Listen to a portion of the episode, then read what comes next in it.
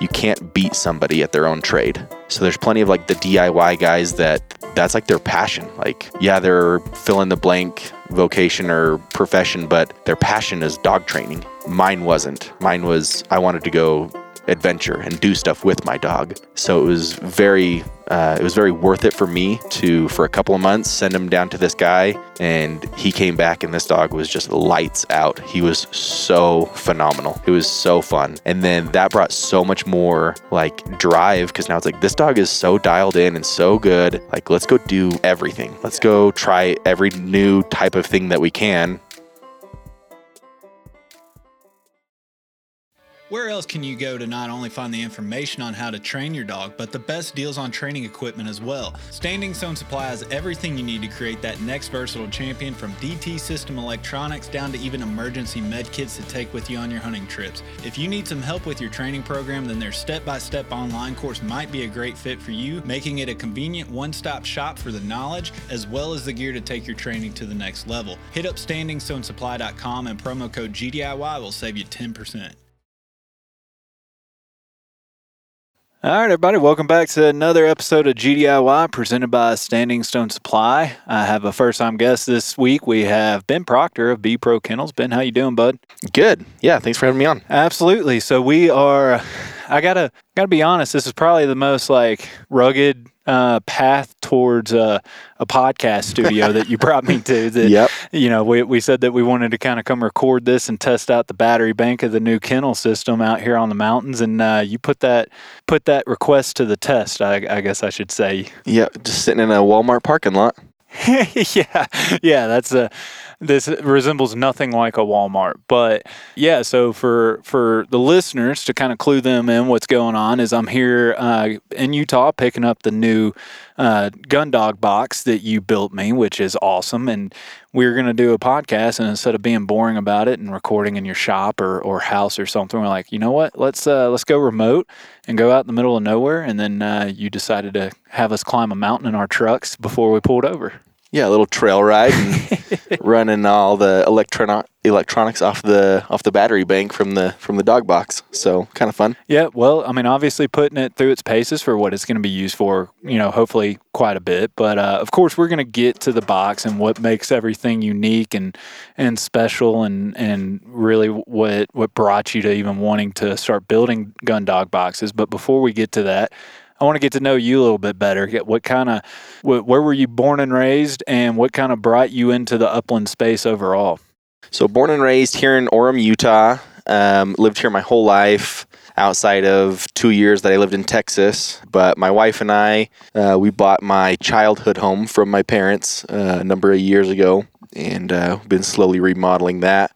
But yeah, born and raised here in Utah. Led just a pretty normal, average uh, life, just getting into trouble as kids and teenagers and whatnot. And then uh, the year that we got married, we bought our first dog. Um, he's our he's our old male that we still have today, and uh, that's kind of the the beginning of the the addiction, I guess, if you will. Yeah, so you didn't grow up with dogs or upland hunting. It, you pretty much when you got married is when you got your first dog. What made you want to get into it? Yeah, so I mean, growing up, we had a cocker spaniel, and she was a sweetheart, but she never we never hunted with her or anything like that. So um, she was a fun dog growing up. Um, but yeah, our first dog was the year that we got married, and um, I always knew that I wanted dogs, and uh, I didn't really know exactly what breed or what I wanted to do with it. But I had been bird hunting with friends and their families in the past, and so getting a dog, it was like, well, let's get a dog that does something, right? You know, no Yeah. offense to if you just want a dog as a pet, that's great, but it was like this is this could be really cool. I don't think you're going to Yeah, offend any of my listeners with that statement.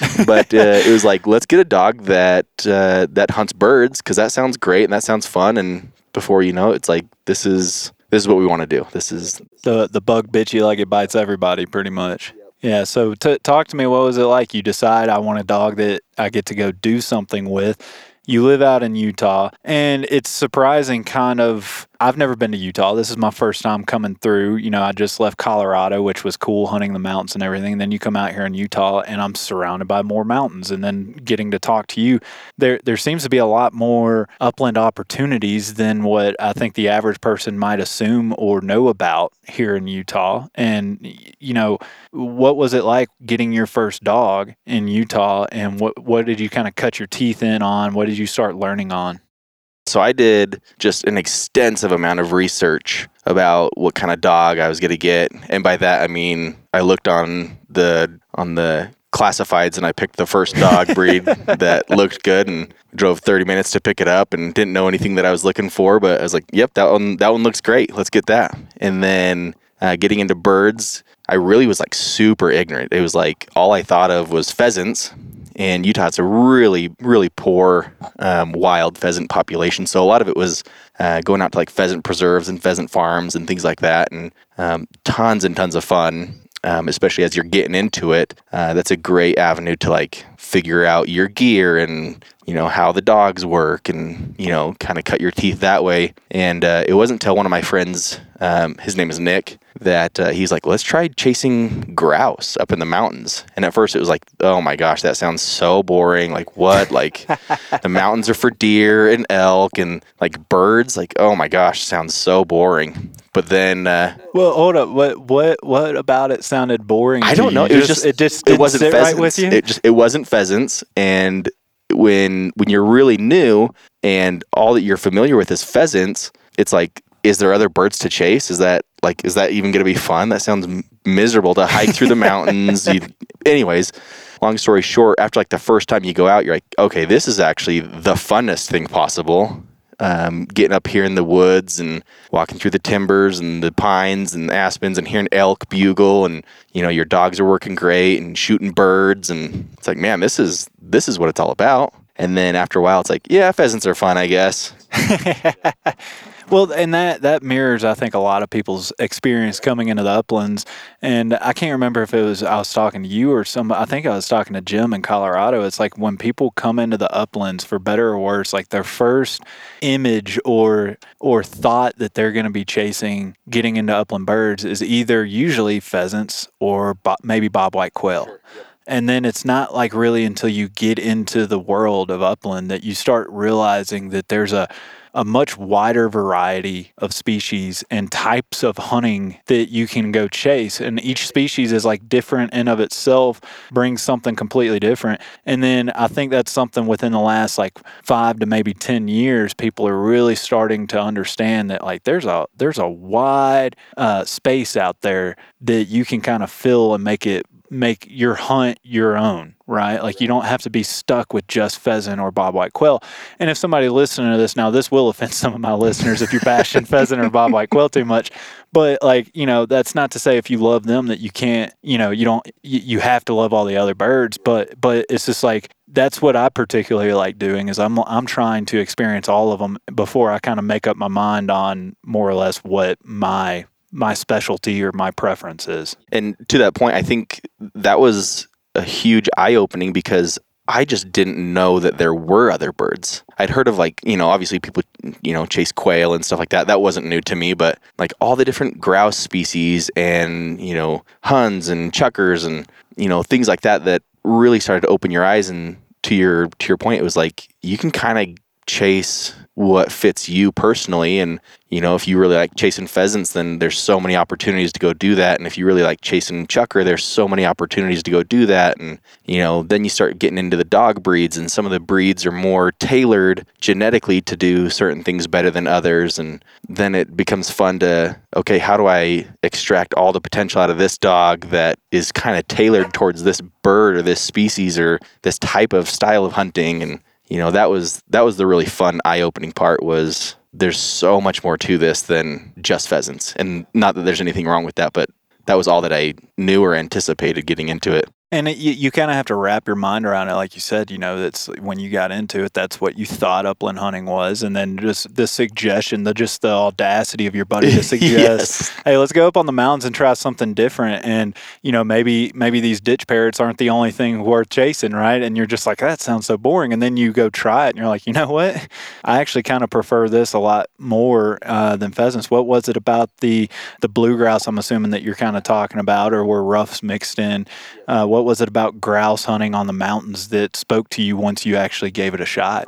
honestly it was it was the feeling of of like big game hunting like you're up in the mountains you're where the elk and the deer are and the frequency at which you can do it um, like big game hunting is really fun but you're you're really limited to like a couple weekends at the most um, unless you're traveling all over but um, you're really limited but with with birds i mean you can go for three or four months and uh, you get way up in the mountains and you try all these new terrains and new trails and new mountains and new canyons and uh, you really kind of hone in on habitat and what the birds are what birds like to eat and where they like to be. And uh, it's just a totally different challenge and it's just fun being up in the mountains and quiet and i don't know it's it's just a good time So the the big game out here, you know, if you're interested in this, you know, again, this is kind of my first like foray into the actual like west west. You know, I go Midwest, you know, the Dakotas, Montana, I've been there, but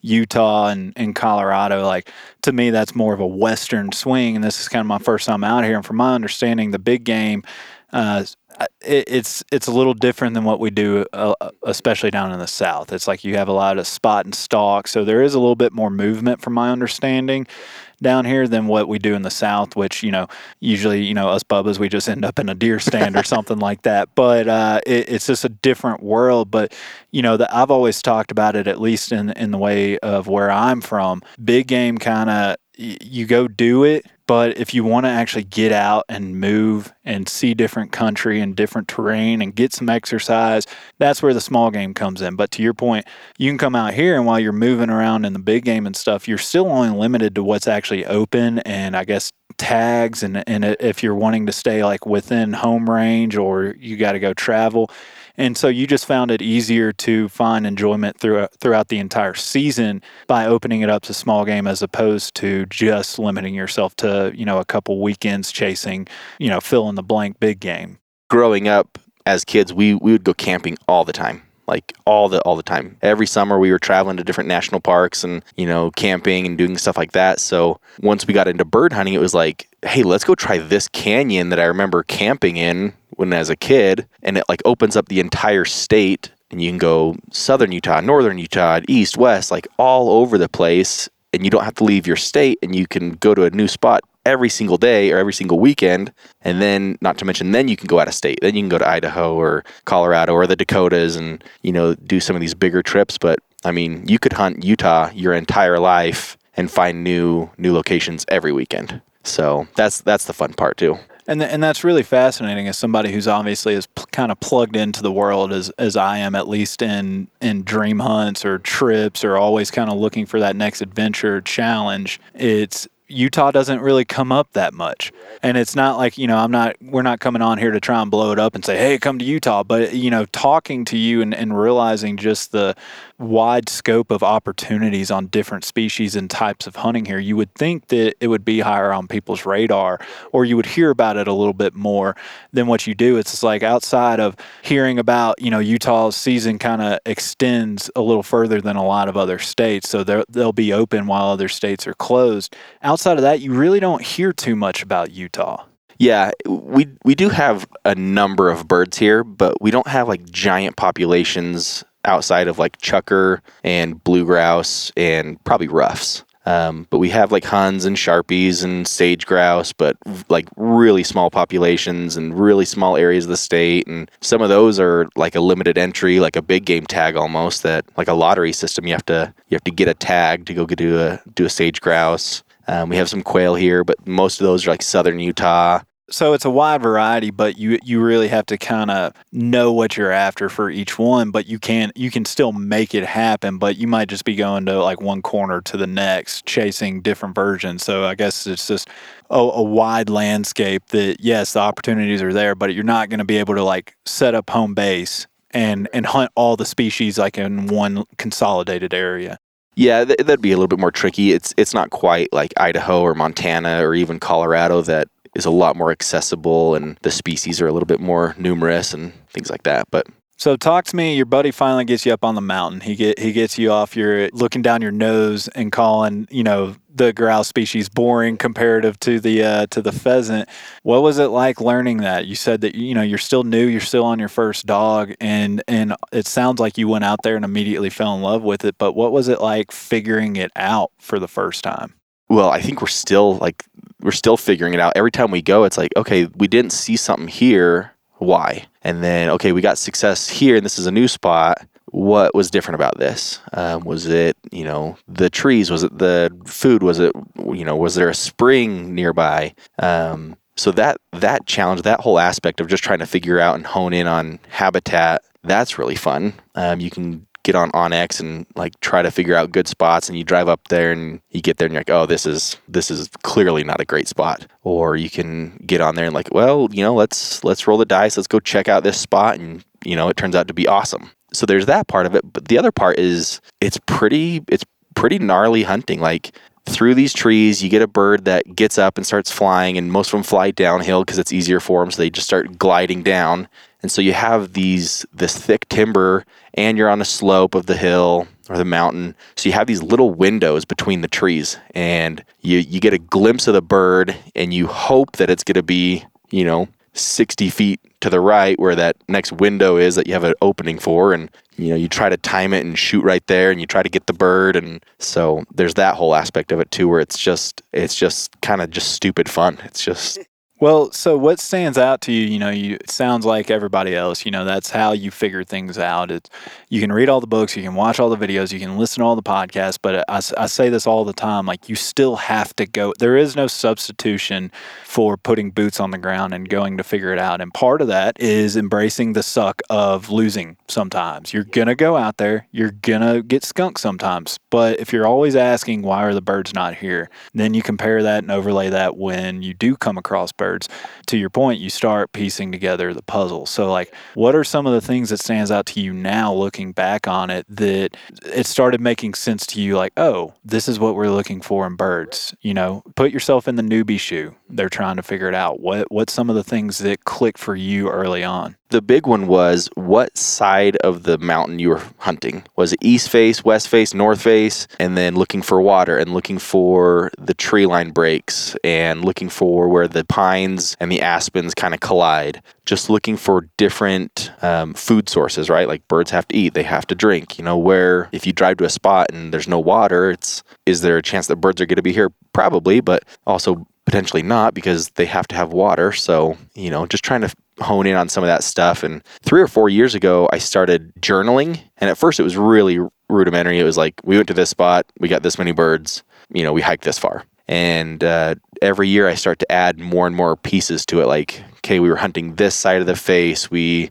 you know, we were at this elevation. Um, this is the terrain that we were in. This is the habitat that we were in. This is the, you know, the food source. Like you'd you'd cut open their the bird and you'd see what they were eating. Okay, this is what they were eating at this time of the year. And you know, I haven't gone down into like temperature and time of day or anything like that, but that's been a great resource too to just kind of thumb back through and say, okay, well, if I'm going to go try out this spot, it was near this spot that we hunted last year. You know, it's within a couple weeks of where I, when I hunted it last year. You know, this is what I saw. Uh, okay, this is what this is. If we're going to this new spot, this is what we're going to try to look for because it's fairly close to this other spot. The journaling is something when I first got into it, I did a much better job earlier on. I don't know if it's because I was so adamant about trying to find the cheat code, so to speak, trying to piece it together and, and get that puzzle.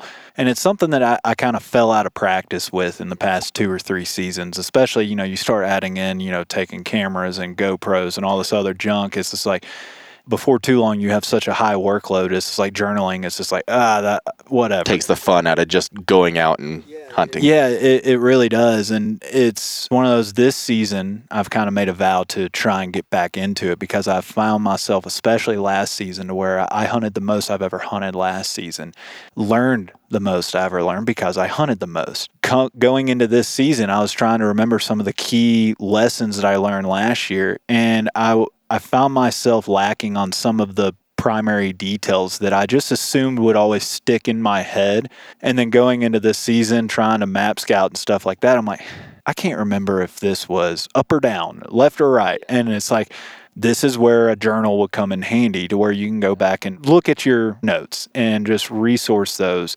And that's something like to your point, if you go into it and you have 50 pieces of information you're trying to log on every single hunt, chances of you sticking with that are pretty slim. But if you pick the two or three, you get used to that. Then the next season, add another detail or two, then the next season, and and like that. So, uh, do you find yourself every season kind of resorting back to checking that journal, just kind of refresh your your memory and get yourself in the right frame of mind? Yes and no. Um, oftentimes, you know, it's it's purely like, hey, we're just gonna go try a new spot, and we don't really care. It's just like a an itch we got to scratch. Like we're gonna go try this canyon, and you know, we're just gonna go wing it. Um, but more than anything, it's just documenting it. Sometimes just the just the muscle of writing it down helps log it into your brain, and you do enough of it, and you're like, okay, this side of the mountains seems to always get birds, and then before you know it, you don't really need to reference or write it down, but it's just muscle memory. You just remember I wrote down south facing slope a heck of a lot more than I wrote Yep. down north facing Yep, slope. little things like that, and then I think over time, I, I don't know if I'll keep it up forever, um, but where where I'm still just trying to absorb everything, and it is it is handy to just write stuff down. And there's people that have been hunting their whole life, and like their dad took them bird hunting or big game hunting and stuff like that, and a lot of that's just been taught to them, and uh, so a lot of it's just trying to play catch up, I guess. So, as far as the mountain slopes, and, and, and we'll kind of move on from here, but I'm curious to your observations from the journaling. What have you picked up on the common threads of which facing slope you're hunting on? Like, talk to me about throughout the season, if there's a difference throughout the day, conditions, what have you. You know, what's the difference between your east facing slope, your west, and so on?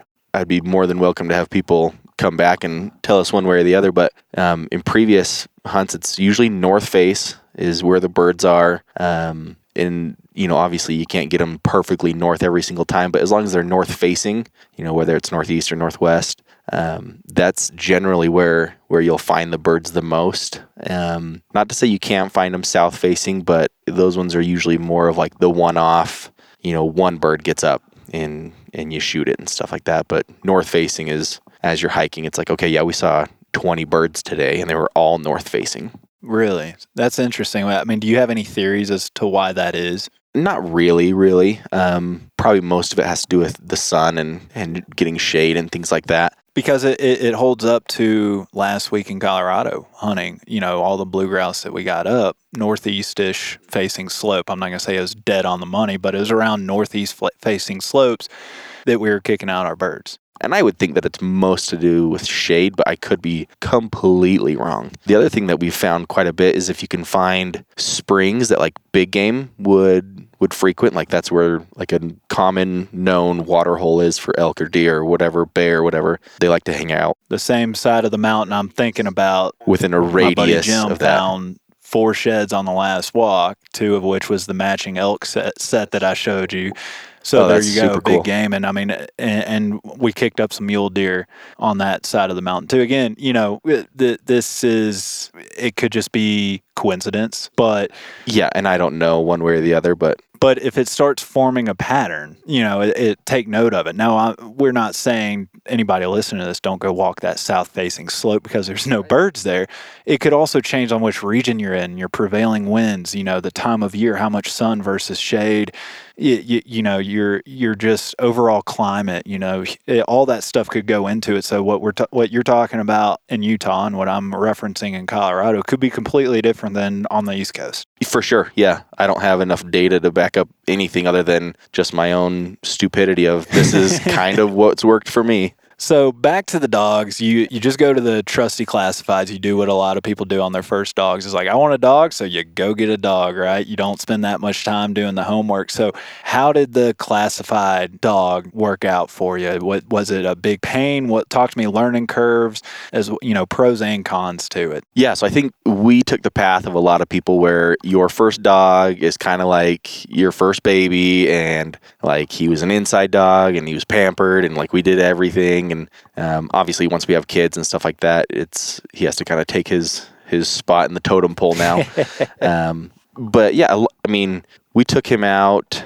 with like almost no training. Like I'm an idiot. I don't know the first thing about dog training. I just was like, let's just go see what he does. So we took him out to a pheasant farm and he locked up on point and it was like, oh, this is this is so easy. Like, just go get a dog. that's the best trainer in the world.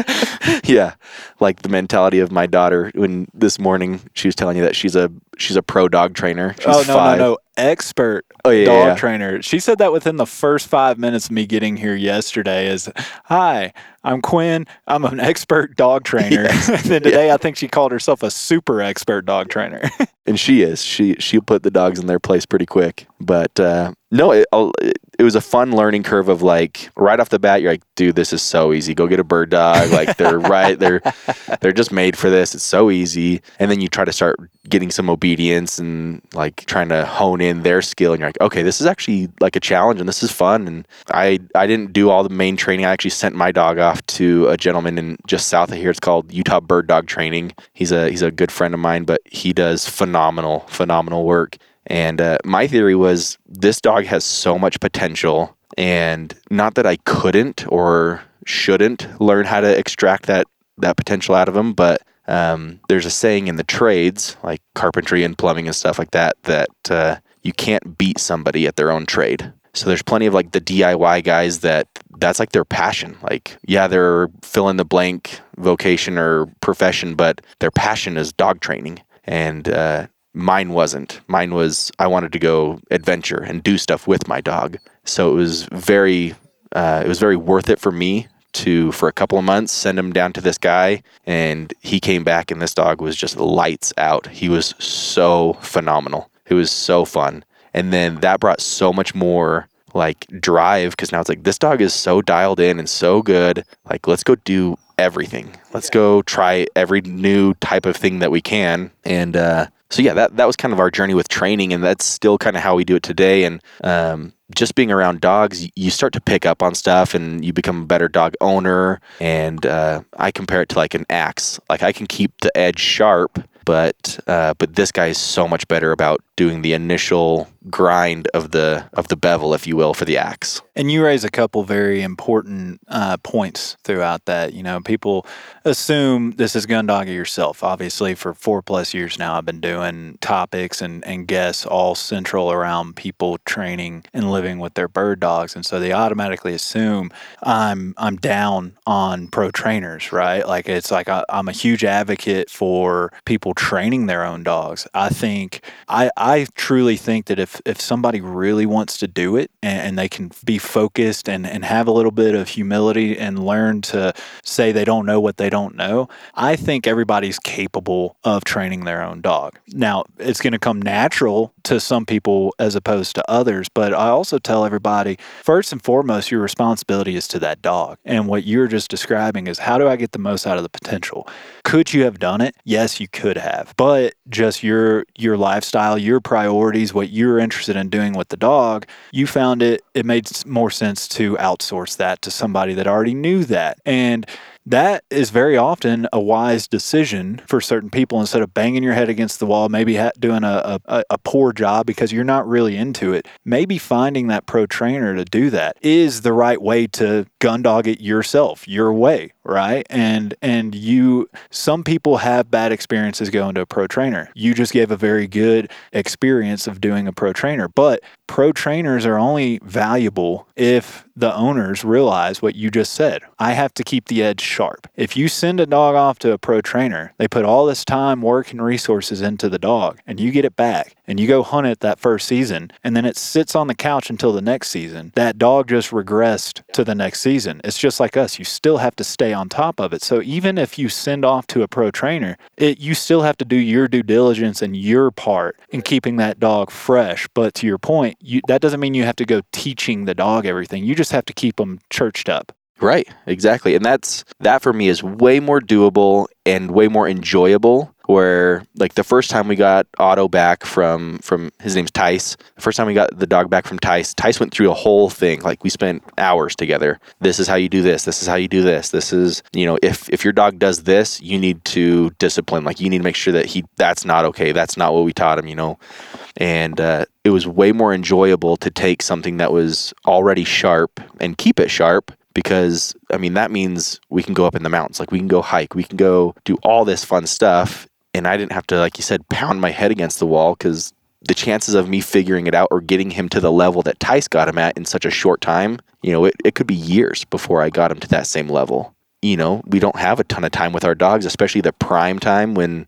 you know, that four, five, six year old mark where they're just just beasts. It could take you a long time to get your dog to even be remotely tuned up. At least for me, it would have. Well, not even just time. Sometimes it takes multiple dogs. You know, it's like I think everybody listening to this, if they train their own dogs, will tell you the first dog they do it, it is kind of like, sorry, you, you, you, I was learning on you. You were my guinea pig, and then every dog it since then you, you naturally get better and better and, and you kind of learn the shorthand, so to speak. But it, it goes back to your previous point on the trades, like, you, you know, the, the people that know their trade and know their job, you're not going to beat somebody at their own trade. And if you're training your own dog, you're kind of learning a new trade. I mean, people do that professionally for a living. It is a trade, it is a skill to develop. And so you can be the most motivated person and you're still going to make a lot of mistakes. Even the pro trainers will tell you their their biggest uh, lessons or value that they've had in their journey was the screw ups along the way and learning by those mistakes. It just so happens that if you're training your own dog, you're making that mistake on your own dog. And, you know, the the first dog, two or three can suffer a lot of times and you may not reach that full potential and you just have to decide for yourself, is it worth the effort or not. And some people may not have that luxury of even deciding. They may not have a choice financially. They may not be in a position to send it off to a pro trainer. But either way, you know, I say all this to say that like sometimes given your situation and your interest in this this sport, it's like sometimes sending it off to a pro trainer may not be the worst decision in the world. And I do I have that itch that I need to scratch of I do want to train a dog, like start to finish, get it finished and like see what we can do. Um, but realistically that's not in the cards, at least for a while. Well, you have Quinn, your daughter, she's the dog trainer now, right? That is true. I do just need to figure out how much she costs and, you know, we'll we'll send it to her and see what she can make of it. Well, while she's developing her trade, your trade by day is welding, fabrication, right? So, how did you kind of fall into that world? And then I want to steer that into where did this, you know, brainchild of an idea come from to start constructing and building your own gun dog boxes? Yeah, so I got into welding because I wasn't smart enough to be a doctor. Just kidding. But really, I have three older brothers, and they're all doctors. So uh, I'm definitely the the dummy the dummy runt of the family. But how often do they come to you versus you going to them for favors? Oh, it's it's not even close. I go to them for favors way more. okay. well, I, th- I, thought it was going to be the other way around. Like, no. hey, bro, can you uh, weld this up for me? yeah, that does happen fairly often, but when uh, when I was like 20 or something like that, I was doing a bunch of yard work and I was using a trimmer and just wasn't thinking. I cut the whole tip of my finger off and had to call my brother like, "Hey, what are you uh, what are you doing right now? You want to stitch my finger back together?" I thought you were gonna say, "And there went my surgery career." yeah, yeah, yeah. So, but no, honestly, I, I really did enjoy working with my hands. Uh, going through high school, I always gravitated towards like metal shop or wood shop. Um, heck, I even like in junior high we had um, like sewing classes. Like I really enjoyed anything that was hands on that like you could create stuff that you could take raw goods, raw material, and turn it into something. Um, so I uh, I went to a tech college and uh, went through their course, their welding program, and uh, I was pretty motivated. I, I flew through that program, and uh, then after right after that, I started getting jobs, working for other companies, and uh, I was still really motivated. It's like anytime they would offer, um, like I remember one of my old jobs. Um, it was just me and a couple guys, and we all knew how to do. It's called MIG welding. It's basically like like regular carbon steel, like regular, you know, just generic steel. And um, they were developing this box, this little like camera housing, and it was going to be made out of aluminum. And none of us knew how to weld aluminum, so they were going to outsource it. And I remember telling my boss, like, no, I I will figure this out. I want to. I want to learn how to do this. So like weekends, after hours, I would go buy material out of my own pocket and then we'd go into the shop after hours weekends and uh, i would use this machine and i would just practice and practice and practice and practice until finally my boss was like okay yeah we're, we're not going to outsource this. We'll we'll steer all the aluminum work to you. And uh, i loved it. I mean that's it was so fun to come into work and you just have this palette of parts and you just put your headphones in and just go to work and you just start welding. And you'd weld for hours and hours and hours. And uh, to kind of make a parallel to dog training and stuff like that, it's it's all what they call hood time, right? How long is your hood down and how long are you welding? And that's how you get good at welding. So everybody comes up and asks, you know, is aluminum hard to weld or is stainless steel hard to weld? And the answer is like yes and no. Like it's it's no longer that difficult to me because I've put so much hood time into it that I can problem solve if the material's acting kind of funny. I know how to tune the machine and get the results that I want but yeah, that was kind of the the origin, the conception of yeah, origin story of getting into the trades, if you will.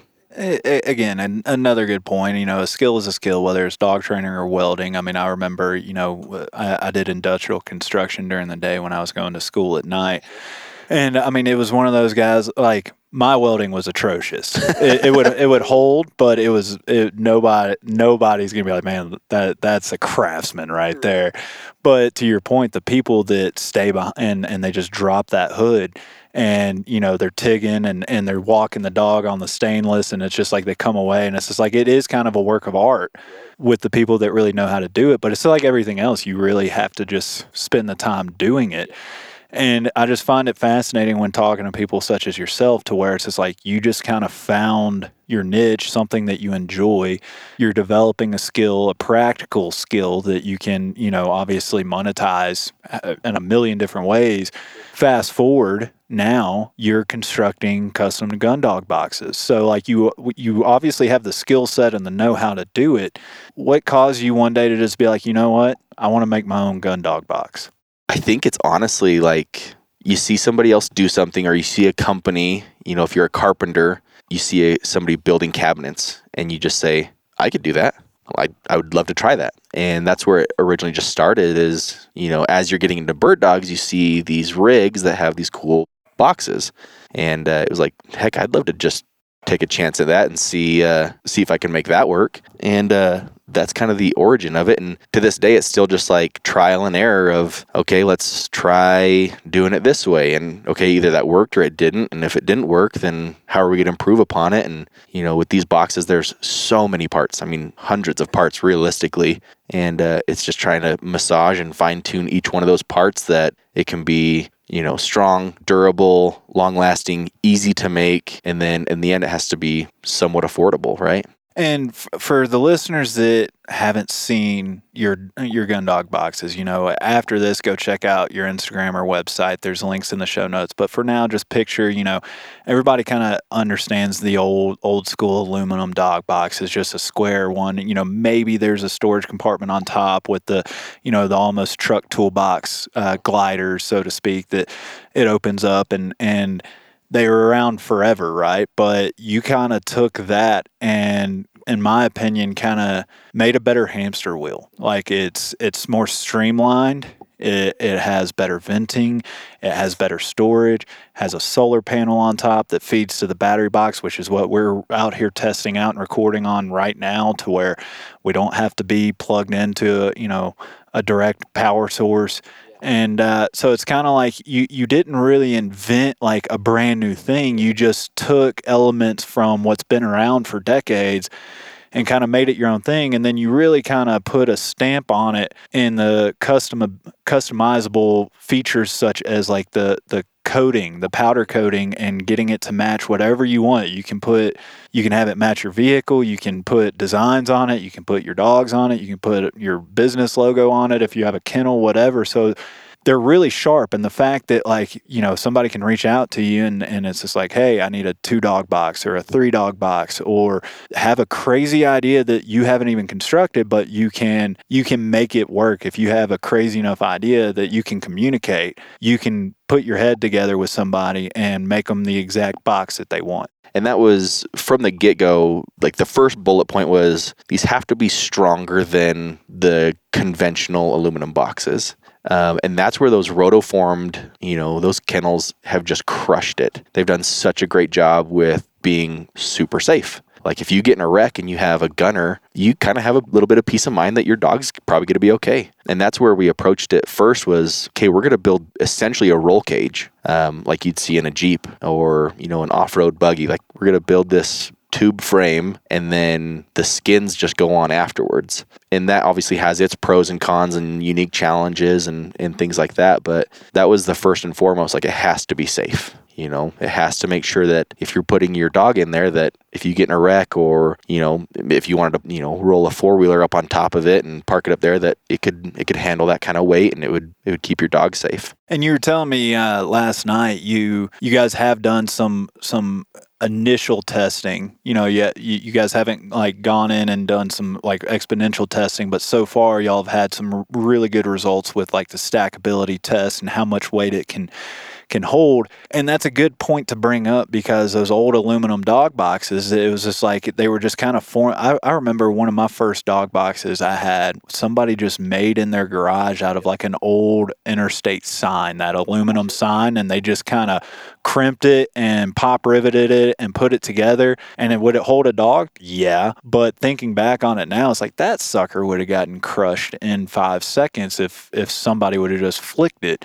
But with these things, these things are sturdy. So how much weight did you say that you guys have found out initially like that doesn't really have a problem or struggle with? Yeah, so this was a year or two ago, and that was multiple revisions ago when our frames they uh, our frames are pretty robust now. We have a whole bunch of bracing, and uh, most of that is to to benefit us on the back end, like when we're putting stuff together. So we've had bigger tubing put in so that we can attach handles, and bigger tubing put in so that we can attach different panels and uh, handles and all different stuff like that. But the original one, where it was a really bare bones frame, they did some. Um, we sent it to a friend who has uh, their family does crash test rating for Polaris and Toyota and people like that. And so he just did a quick run through their um, simulation. And I want to say it was like 1,200 pounds before the frame would even start to deflect. And then, which that's a tremendous amount of weight. I mean, that's both of my giant fab tables stacked on top of each other. But then, then you add all the the skins, all the you know panels, and you rivet them all to the frame, and that in and of itself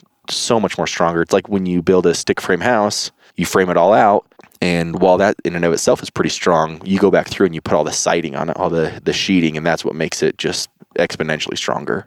And then, I mean, it's like so you have the strength, you have the safety, which was lacking in some of the older school aluminum dog boxes, which I think played a, a pivotal part of why people kind of steered away from them for the most part. Is they started seeing they got crushed. And to your point, the roto molded kennels came on the market, and and you know they're they're safe and and they were affordable especially if you just had one one dog maybe two. But then you start getting into where you have two three four dogs.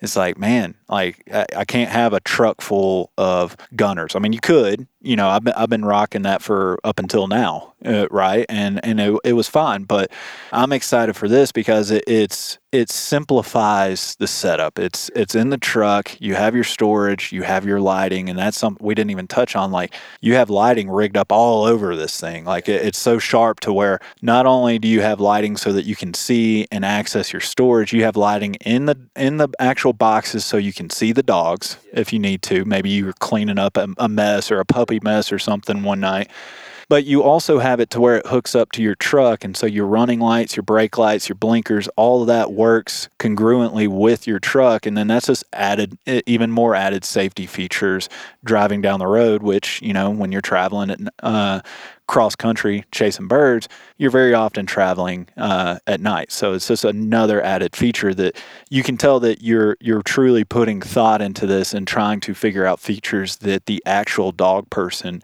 would enjoy outside of just will it hold my dog and can I store my gun and ammo on top of it. And we we we have a little bit of an uphill fight. There there are companies that currently make most of them are stainless stainless steel that they make these um, dog boxes, and there's some companies that make some just flat out phenomenal boxes. Um, the big downside to them is it's stainless and it's really heavy. Um, and that's where we kind of took a different approach is we need to play catch up and we need to play catch up fast um, to catch up to their, you know, their client base and, you know, their quality. Um, and one of the things that we were able to do different is make it out of aluminum because mine comes in and out of my box or out of my truck very regularly. I still have a full time gig of fabrication. And so if I need to go pick up steel and I have my dog box in the back, you know, I need to be able to just grab one of the guys at the shop and just yank the box out and go grab some steel and then come back. And then, you know, at the end of the day, if I'm going to go hunt that night, then I have one of the guys help me throw it back in and, you know, we're off to the races and you don't have to rewire it to your truck and run wires up underneath the hood or in, into the cab or anything like that.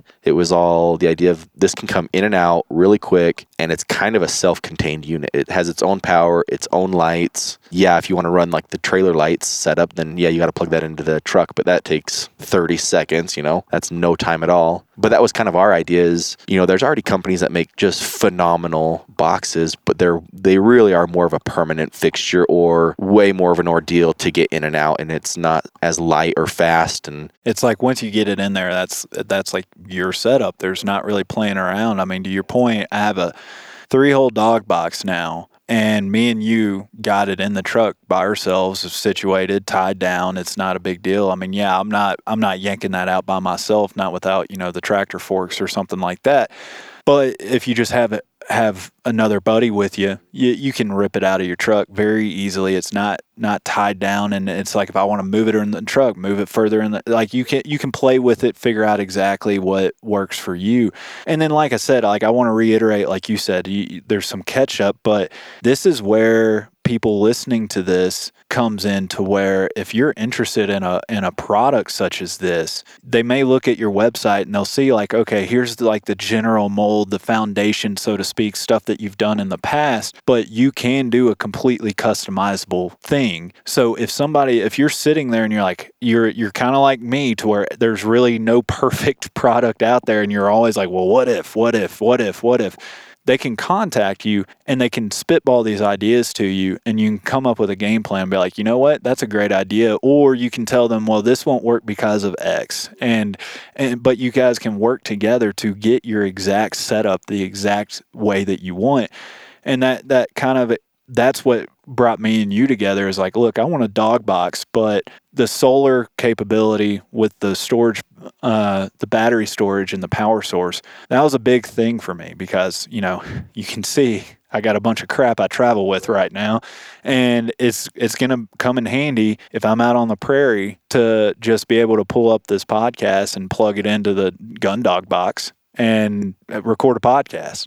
Yeah, this is this is super fun that, you know, we're up here in the mountains. You know, we got no cell service, and we're doing a podcast, and we're all running off the box. I mean, and you know, I've I've had an external battery pack for a while and I've used that before, but that sucker's always dying. It, it never works when you need it. This is like like you said that this has the capability to where you can run an additional solar panel and it's all running into what, what is this? The Yeti uh, Goal Zero, what's it called again? Yeah, so the brand that we use and I don't think that it's necessarily like the flat out the best battery and and solar, but they integrate really well and they're really robust and they're designed for outdoor use. So it's it's a great great product, um, but they're just really easy and seamless. And the one that we have in yours is called the Yeti 500. So it's a 500 amp hour battery bank. It has two 110 outlets. It's got a 12 volt outlet. It's got a bunch of miscellaneous USB and micro USB ports, and then it just gets tied into the solar panel. So you know, heaven forbid you you run this battery completely dead. You know, as soon as we get out of this shaded area, the solar panel is just going to start charging this this battery back up. So and uh, that really is kind of the point. The the really fun part of of building these is getting to know the client and saying, okay, what is your use case? And yeah, maybe maybe your use case you don't want a battery and solar panel. Maybe your budget doesn't af- allow it, or maybe you're going to be under a topper, and that obviously just doesn't make any sense. Or what color do you want to do it? And I feel like that's that's easy stuff that makes the client feel more involved and like this is their product where some of the other companies it's like this is the one thing that we do. It's but that is the fun part of of that is like cool you want to do some wild color or like a textured finish or and i mean you've done some pretty cool custom theme boxes you know pheasant fest you had the the big onX box that, that you've done for people. And and i i think i told you when we were kind of talking about options for me you know we we kind of tossed around the idea of doing a gdiy theme box or something. And i think i told you i'm like you know i'm kind of a little more low key i like the kind of cleaner just sleeker look. And we just went with the kind of gray and black look you know, to match the truck. And, and it, I mean, they look just sharp. I mean, even the custom made ones, the onX one with the like the the the vinyl wrap and yeah, it's like it's hard to miss. It's yeah, it's like, like they, you could they do really it, stand out. Yeah, you could do a bright pink and it would probably still look really cool. But it, you know, it's it, again, it's like if you can dream it, you you can pretty much do it. And then, like you said, you're you're essentially just you're doing this as a passion project. You you have your fabrication company. You're building these. It's it's a business in of itself essentially but you're trying to play catch up with other companies that have been out there for much longer and they kind of already have their defined product. And so this is where other ideas and new ideas can kind of really help you get going to where just talking to listeners, if somebody wants to just kind of feel it out, see what something might cost and, and what kind of design features and stuff they can integrate within your system, this is where like this is the fun part to where you can really kind of make this dog box special. Like you said, you've you've had so many different iterations and additions to this and hearing what your first boxes were like compared to now just in the waterproofing feature alone and the lighting it's like okay you're you're already making giant leaps. I mean just the fact that i didn't even know about the special uh, bracket within the dog box for the govee thermometers that we talk about on the podcast all the time the bluetooth thermometers. I'm sitting here about to rig it up put like some duralock or something on it to hang it up like I did my gunners, and you're like, oh no, I put a special bracket right here for it, and you just slide it in, and I'm like, this is freaking brilliant. and uh, that again, that's like low hanging fruit. Like that bracket costs whatever, fifteen bucks. And you're like, well, duh. Like, of course we're going to put it in every box because if it's a three hole box, you're out you know less than 100 bucks if you got a two hole box you're you know less than 50 bucks to put them in so it's it's a no brainer to just put it in and if you never use it you never use it but if you do want it then it's already built in and and I think that's really what I appreciate getting to know you and how your thought process on this really operates is like you're not penny pinching. You, you know, you obviously have to make a buck or else it's it's not worth your time, but something like that to where such a an easy addition that's nice to wear. you know it doesn't have to be a govee like you, i'm sure anybody can rig up a whole bunch of different thermometer options that go in there it's just the govee is what i add and it fits in perfect not not too worried about like oh my god like add another $15 per box and you know that's going to send the the cost going through the roof. But you know I, I, know there are other plenty of products out there to where it's just like if you just made this one small adjustment we can't do that because it's it's mass produced right? It's it's line produced so the customizable features just aren't realistically an option within the, those those systems and here it's just like you're going to come up with an idea such as that and it may not be appealing to everybody but like me i'm just like oh the it, it holds my govee system that's freaking awesome. And it's just that little small detail. And I hope we don't get to the I hope we don't get big enough where we lose that sense of I don't know, like like you were saying, a lot of these bigger companies, they can't afford to make small changes or to make it customized or to make it personalized because they mass produce them at such a quantity. And I, I hope we don't lose that that uh, essence of our company where if somebody were to call up and say i love everything about this. I'm ordering one but i is there any chance we could do this tweak? You know i don't ever want to be the guy that's like nope sorry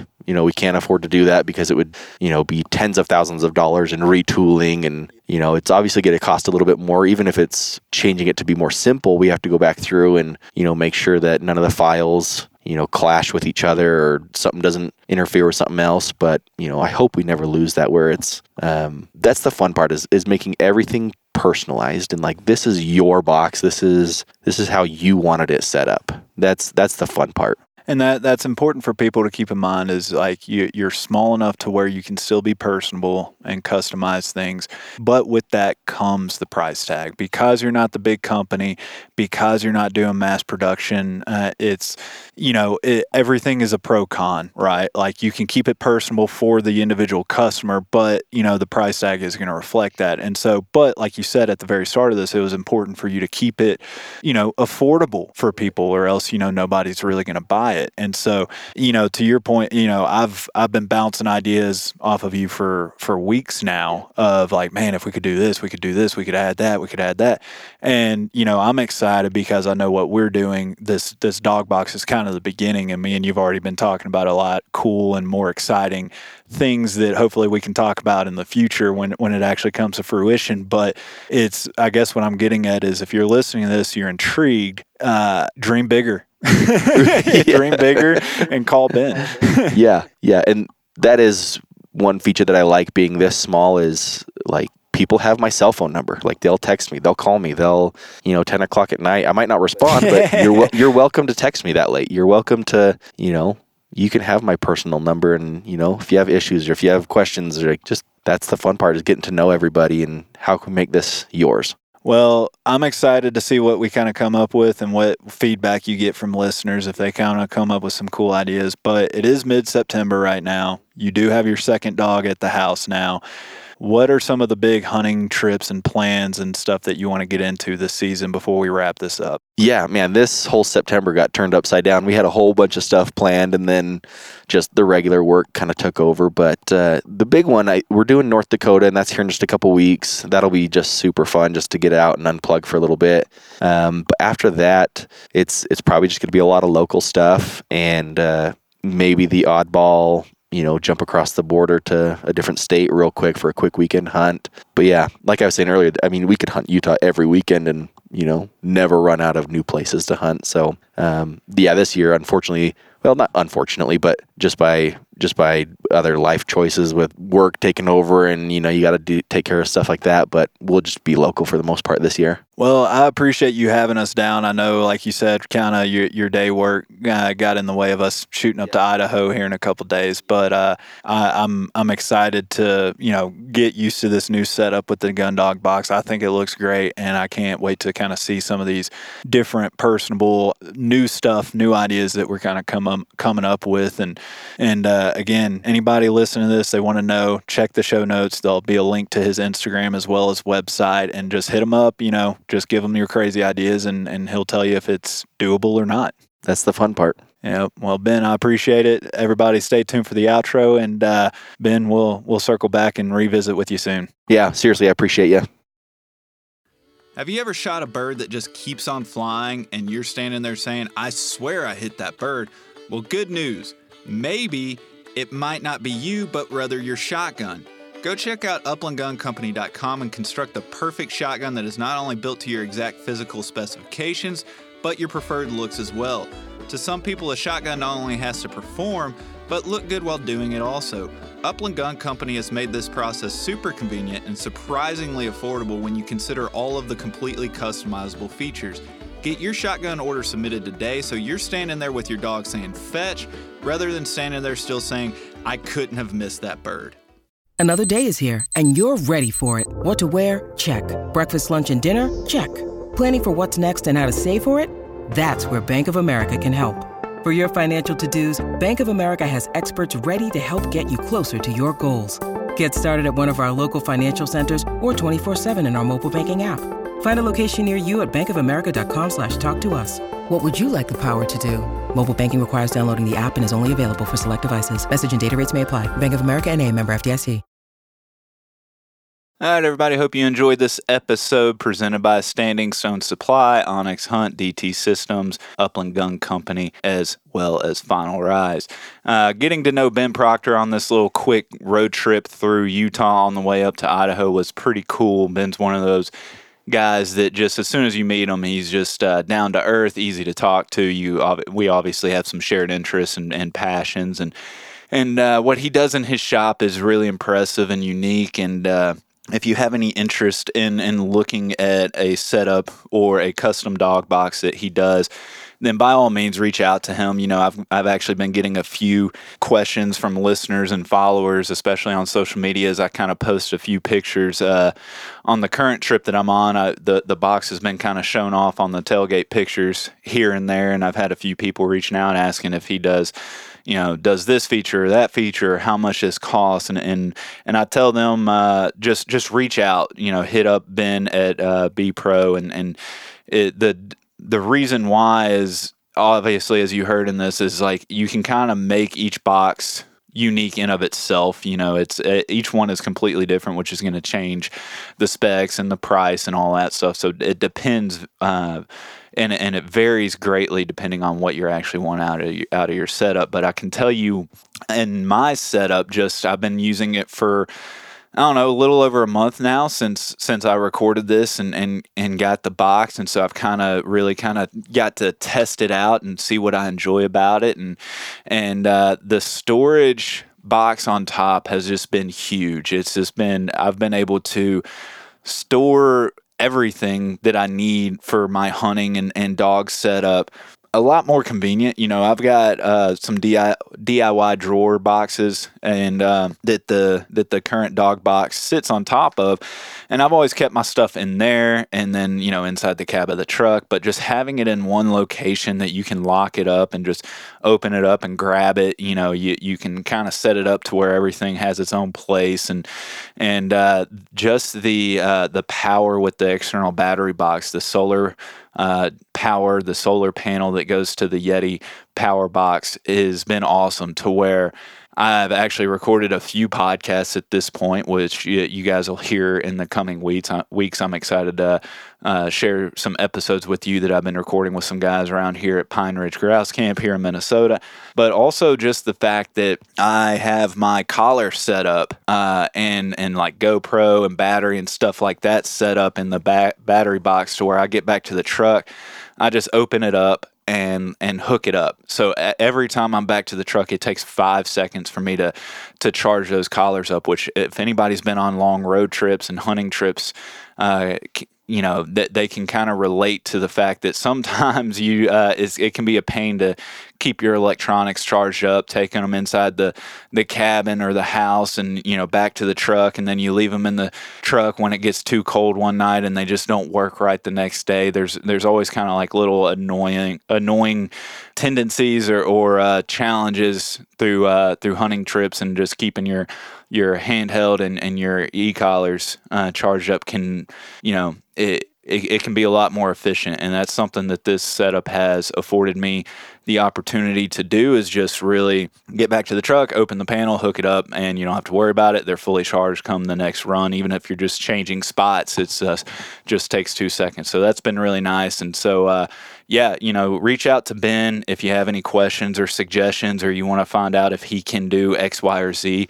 Uh, from from my impression, it sounds like he can pretty much do anything you can dream of. It's just gonna be a matter of how much and how long and, and stuff like that. Enjoy getting to know Ben. I'm still, as I just mentioned, I'm still here in Minnesota at the time that this comes out. I'll be in Wisconsin, but I'm uh, at the time of recording this. I'm actually my last day at Pine Ridge.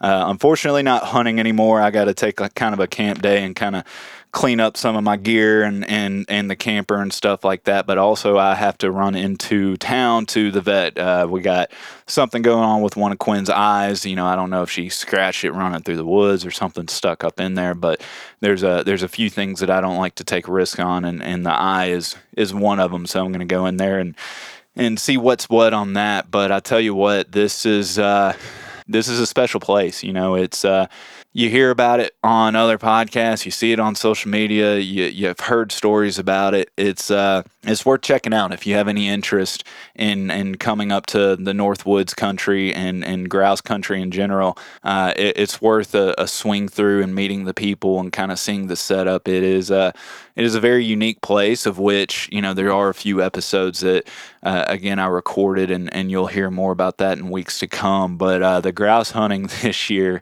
has just been unreal. You know, you, we I've heard bird reports prior to coming up, and then getting up here and seeing that you know it was true, and just how many birds are a- actually out there on the landscape. It's it's one of those years that if you have a young dog that you're trying to break into grouse hunting, get up to the North Woods. Uh, not not just Minnesota in general, but it just seems like all all the Northwood states with grouse populations are uh, having pretty good years. And so if you have a young dog that you really just need those bird contacts, get them out. And uh, I've really had the had the privilege and, and pleasure of watching Quinn develop. Uh, we've gotten to shoot numerous birds over numerous points with retrieves. Uh, yesterday, I took out Lucy and Rachel, and I ran them as a brace, which I don't do very often. But I wanted to, you know, put them down. It's it's been something for a few years. I've been trying to get a ruffed grouse shot over a point and a back, and then a retrieve, essentially an entire clean sequence of both of them, just for the heck of it. I've done it a, numerous times on woodcock and a bunch of quail species and sharp tails, but for whatever reason, it, with the cover and just the challenge and the elusiveness of the ruffed grouse in the woods, I have never been able to actually seal the deal with them. And yesterday, I actually got to do it twice. Uh, Rachel went on point, Lucy back, flush shot. Lucy gets the retrieve, brings it back to me, and uh, I got to do it twice. And then they did it a third time on a woodcock for the heck of it. And so it was uh, one of the more enjoyable and probably most memorable uh, brace work I've done with both of them. So that that walk really meant a lot. But I tell you what, you know, it's hard to beat when you see the the puppy light bulb coming on, and that's what I've gotten to witness with Quinn, where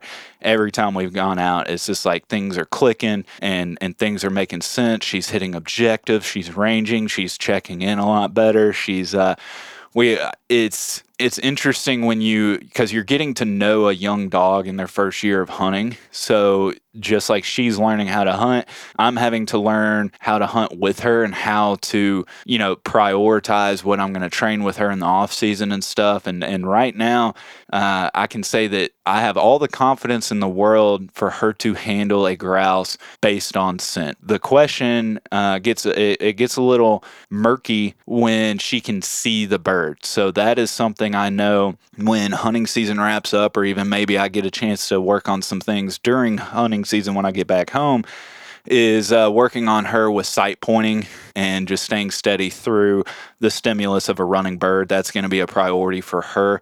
But if she smells it and that bird is not running and she can't put eyes on it, it's uh, I, she's giving me some great looks and great opportunities uh, to to bag some birds, and uh, she's doing everything that I hope she would. And uh, one of the big reasons why I decided to go with a setter on this uh, this new puppy. So I don't know. It, I'm sure you guys are going to hear a little bit more about some uh, grouse stories and, and, stories from this trip overall here uh, in some future episodes. So I won't bore you guys too much longer.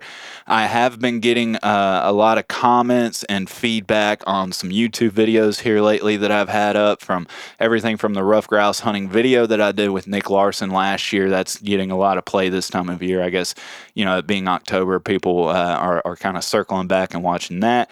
So if you haven't seen that and, and you're wanting to know how to hunt ruffed grouse if you are coming up to the North Woods, then uh, go check that out on our YouTube channel. You can hit the link in the show notes or just Google uh, or search Gundog it yourself on YouTube. But also uh, getting a, quite a bit more feedback here recently on the gun fitting video that I did with Dell Whitman, uh, walking you through the whole gun fitting process and just some basic tutorial and, and uh, just 101 stuff when it comes to shooting form and, and mounts and stuff like that. So if you have any des- interest or desire to check those out, again, go check out our YouTube channel. Uh, that'll help us out a lot. Hit hit follow or subscribe, whatever it's called on YouTube.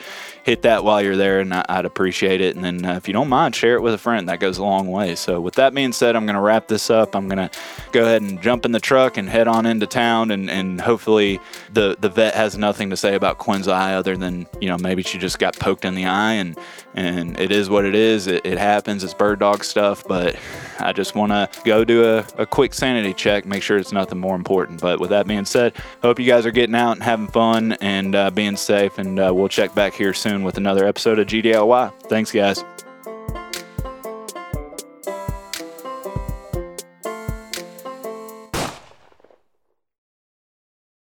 Everyone seems to have the same questions or concerns when they start trying to decide which kennel to purchase for their vehicle. Perhaps it's time to stop asking all the questions and just design the perfect setup that meets your exact needs. BPro Kennel specializes in designing and fabricating custom premier dog boxes handcrafted right here in the USA from high grade, lightweight aluminum. They'll get you set up with the size dimensions, lighting, storage, battery boxes with solar charging, and anything else you can dream of. Stop stressing over buying the wrong setup, just have to replace it again in a year.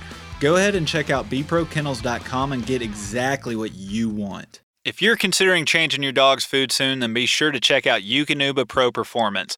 Their science backed formulas are designed to take your dog to the next level of performance. They also now have the new puppy formula to help your pup start strong and live active. When looking at all the different food options, remember Eukanuba to help power their ultimate performance.